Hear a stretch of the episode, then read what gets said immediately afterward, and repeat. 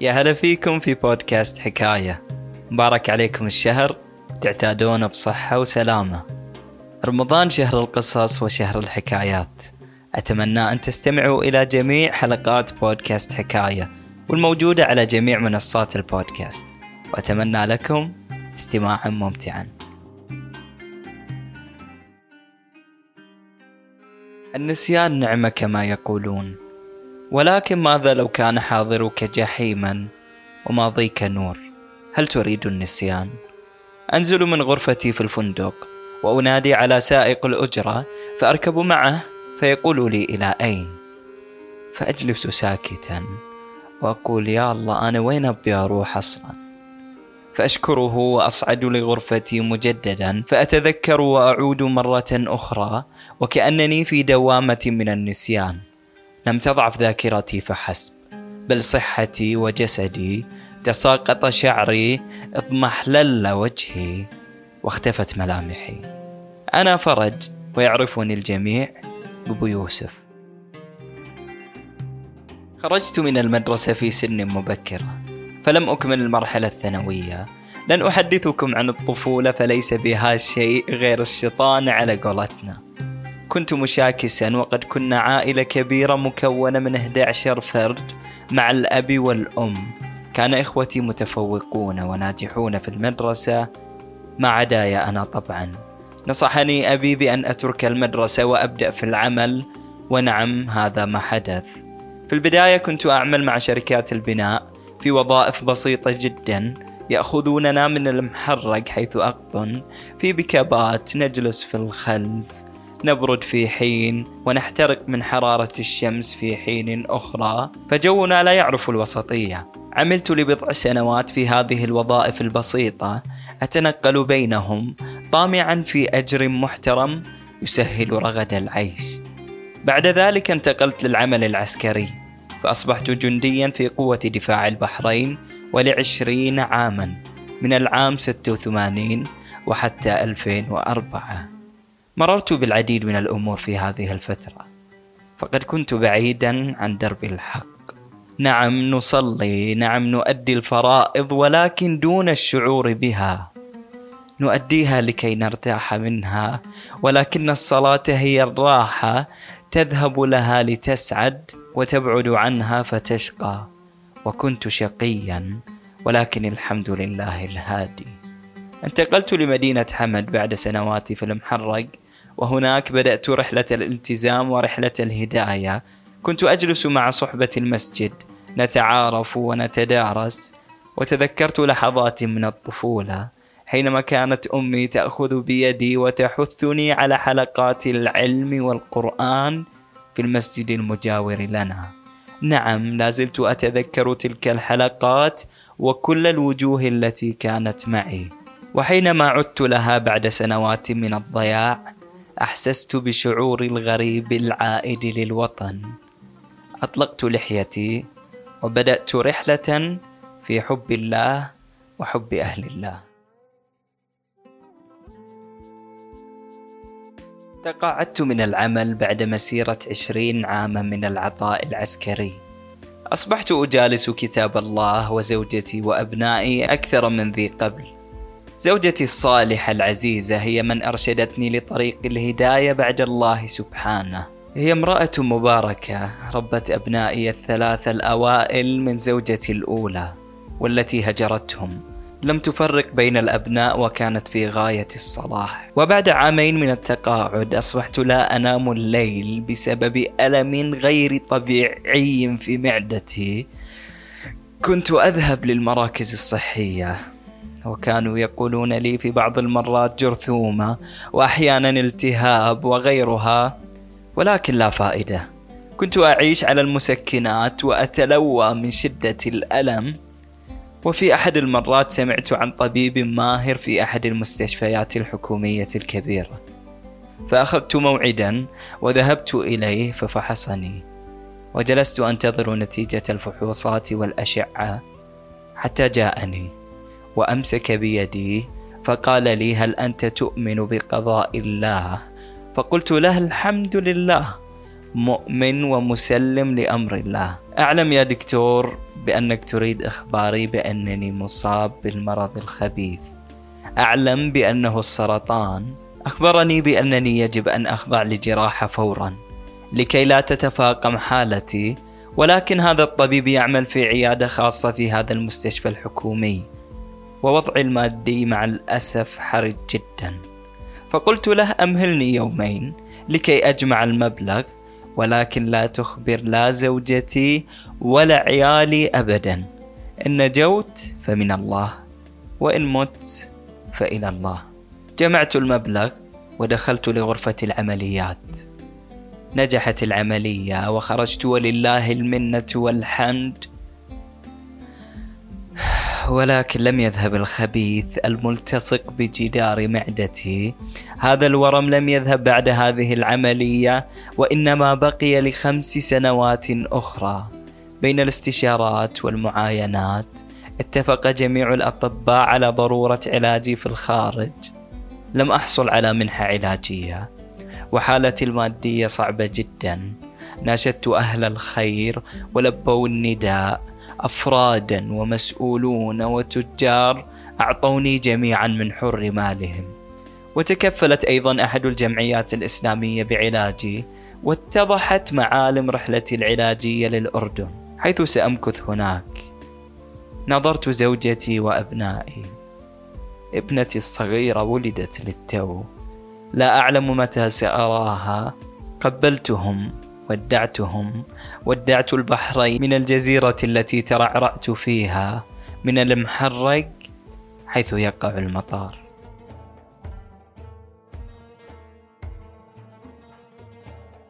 حطت رجلي في عمان حيث زيارتي الأولى لها وصلت للمستشفى الذي سأتعالج فيه.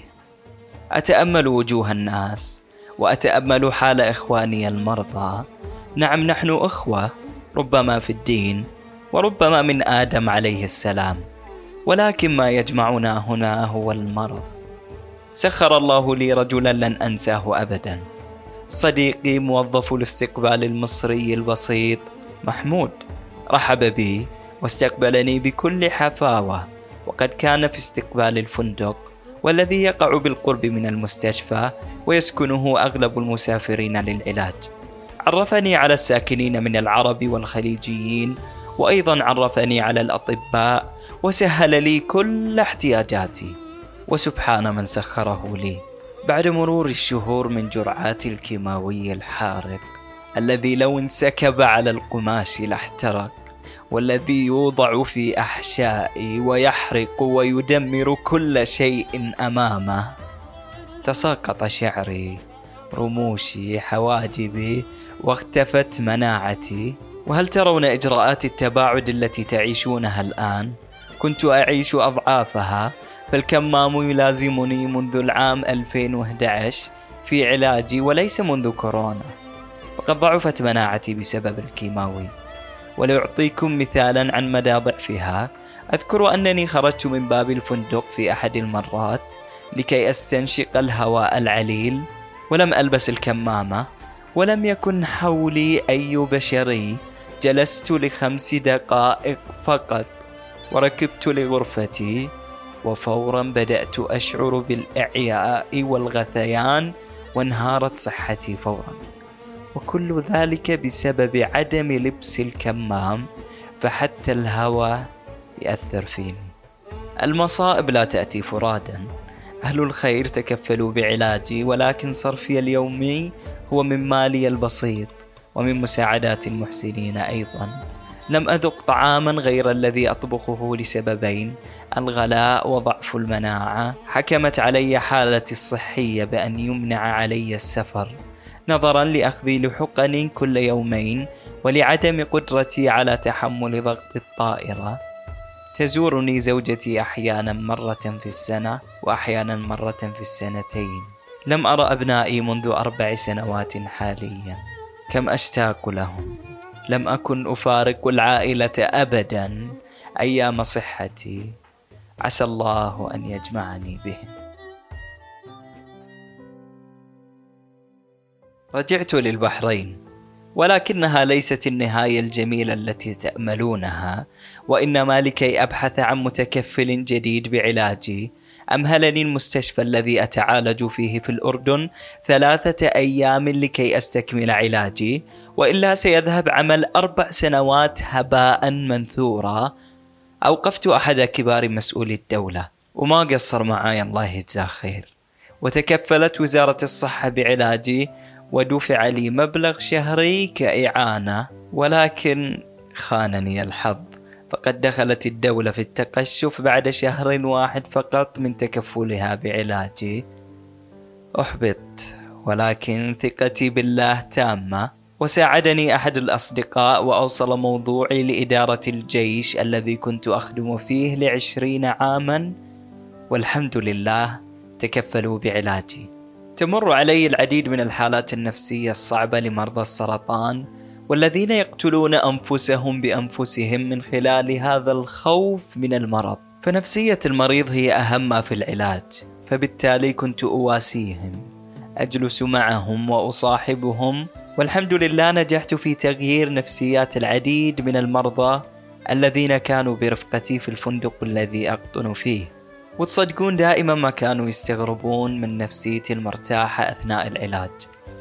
فيقولون لي يا أبو يوسف ما تخاف أنت؟ شلون تنام في الليل؟ شلون أنت مرتاح؟ فقولوا لهم يومي مكتوب والمرض ابتلاء من الله سبحانه يختبرني فيه أنت ضايقت وان زعلت ما حد بينظر غيري. أروح وأرجع واضحك. علاقاتي في الأردن كلها. أعرف الحي والفريج كله حتى اللي في خارج عمان هم أصدقائي. عايش حياتي والحمد لله على كل حال. وكل مر سيمر. في أحد الأيام أتاني أحد الأصدقاء البحرينيين والذي يملك سيارة هنا في الأردن. وقال لي أبو يوسف أنا عندي غير هالسيارة سيارتين في الديرة. خذها تتمشى فيها وتغير جو واعتبرها حلالك. وما قصر. سهلت السيارة روحتي للسوق وزيارتي للأصدقاء وأيضا حصل موضوع جديد. قال لي صديقي محمود موظف الاستقبال في الفندق يا أبو يوسف ليش ما توصل ساكنين الفندق في وقت فراغك؟ منها تستفيد ماديا. وهو يعلم بصعوبة وضعي ومنها تغير جو. فكرت ووافقت ولكن بشروط. قلت لا لا تخليني أوصل إلا العوائل المحترمة والمحافظة. وأنت تعرف متى أكون متعب بعض الأحيان بعد العلاج؟ وتعرف متى تناديني يا محمود؟ واتفقنا وبعدها بيوم أتاني أول زبون وهو مواطن إماراتي شاب مع زوجته أتوا للسياحة. ركبوا معي وأخبرني بأنه يريد زيارة البحر الميت وقال لي أن أنتظرهم هناك ولا أرجع. وافقت أوصلتهم وأخذت قيلولة في السيارة.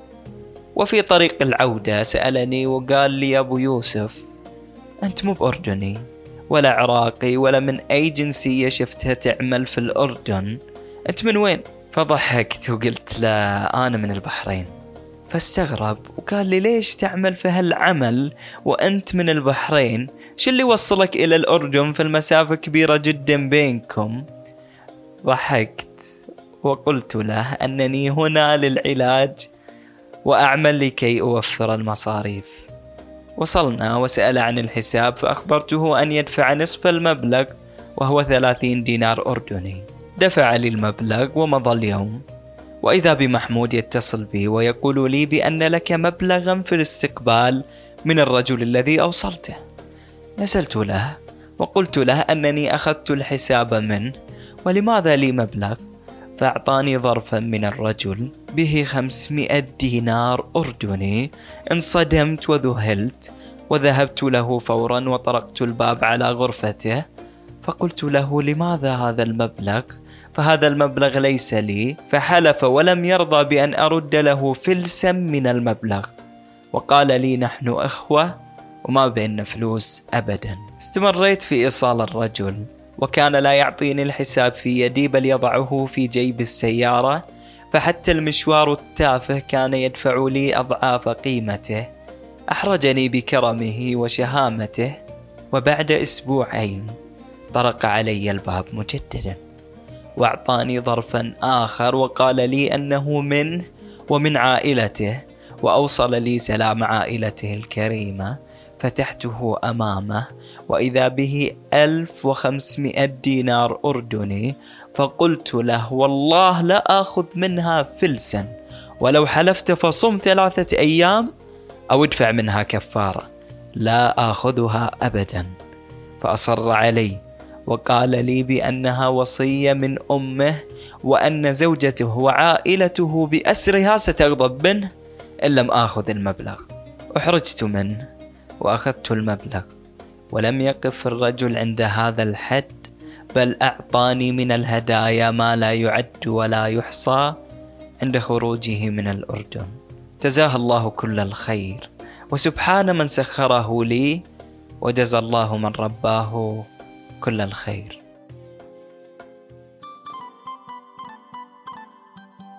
ثمانية أعوام في الغربة بين العلاج والعناء والتعب. شافاني الله والحمد لله. رجعت للوطن ورأيت زوجتي وأبنائي وابنتي الصغيرة التي لم أراها وأرعاها وهي تكبر. كانت رضيعة حينما رحلت. والآن عمرها سبع سنوات. استقريت في البلاد وبدأت في البحث عن العمل فالعمل ضرورة لا بد منها. فقد شافاني الله وأيضا حالتي المادية ليست في أفضل حال. بدأت بالبحث عن العمل ووظفتني إحدى المدارس كموظف في الاستقبال. وبدأت في العمل وقد كانت المدرسة ذات بيئة جميلة وهي مدرسة خاصة وحلمت لو يدرس أبنائي فيها. فذهبت للمدير وقلت له بأن حلمي أن يدرس أبنائي هنا. ولو أردت فخذ راتبي كاملا ولكن فليحظى أبنائي بأفضل تعليم. فوافق على ذلك وحاول إعطائي أقل رسم لدخولهم ولكن أصبحت لا أصفى على شيء من راتبي سوى خمس وثلاثين دينار فقط. والحمد لله على كل حال فلم أحظى أنا بأفضل تعليم. وأحلم بأن يحصل أبنائي على ذلك. إلى ابنتي العزيزة كم أفتقدك؟ وكم أحن لرائحتك؟ كم أحن لحضنك الجميل؟ والحمد لله على كل حال. بعد رجوعي بعام مرضت ابنتي بمرض شديد في الأمعاء. بدأت علاجها وعانت كثيرا. تعبت وأنهكها المرض وعلى الرغم من مرضها كانت تحن علي وتبر بي فأذكر مرة كانت تصيح من شدة الألم في غرفتها بالمستشفى وكان هذا الألم الشديد متكررا. فدخلت لدورة المياه أعزكم الله التي في الغرفة نفسها. وسقط مني شيء. ففزت من مكانها فورا وصاحت عليهم أبي أبي لقد سقط أبي فخرجت من الباب وتطمنت علي كم كانت حنونه استعدت ابنتي لعملية جراحية لتنهي معاناتها وقد كانت في غاية الحزن والخوف من الدخول إليها فقد كانت تخاف من غرفة العمليات. فودعت الجميع وسلمت عليهم بحرقة وبكاء شديد وكأنها تودعنا للقاء ربها. رأتني وهي على السرير الذاهب للعمليات. فصاحت علي وقالت وهي باكية يبا لا تهدني وبعد دقائق خرج الطبيب ورأيت في وجهه علامات الحزن. فعلمت أنها فارقت الحياة. وقال لي بأن قلبها قد توقف قبل الشروع في العملية. حاولوا إنقاذها وإنعاشها ولكن لا فائدة. عانقت زوجتي بشدة وهمست لها بالخبر المؤلم. فبكت وانتحبت بصمت وأثبتت لي مجددا إيمانها ورضاها بقدر الله. دفناها وكأنما دفنا أنفسنا. نعم الفقد مؤلم وموجع خصوصا الإبن. قالوا عن فقيد الأب يتيم وفقيد الأم سحيم ولكن لم يلقوا لفقيد الإبن اسما أبدا فلن ينساه ولن يبرد قلبه أبدا.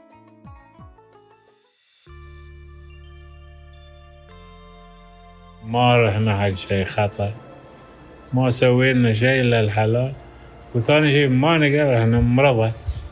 أقدر أروح وأرجع أسوي بس علمت روحي على الحلال وتميت بحلال ورجعت. لأني مشيت في درب حلال. في الديرة دير الغربة تيسرت أموري كلها فضل من الله. وكان قيمة علاجي مبلغ عود بالنسبة لي أنا ما أقدر مستحيل أوفي لازم أبيع بيتي كامل. الله يوفي حق علاجي. أنا أقول لك إذا مغترب أهم شيء ندخل ترتبط ارتباط يعني بكل بالعقل بالمقبل دي ترتبط برب العالمين. إذا تبي أمورك تسلك هناك. إن كنت محتاج ولا أنت مو بمحتاج.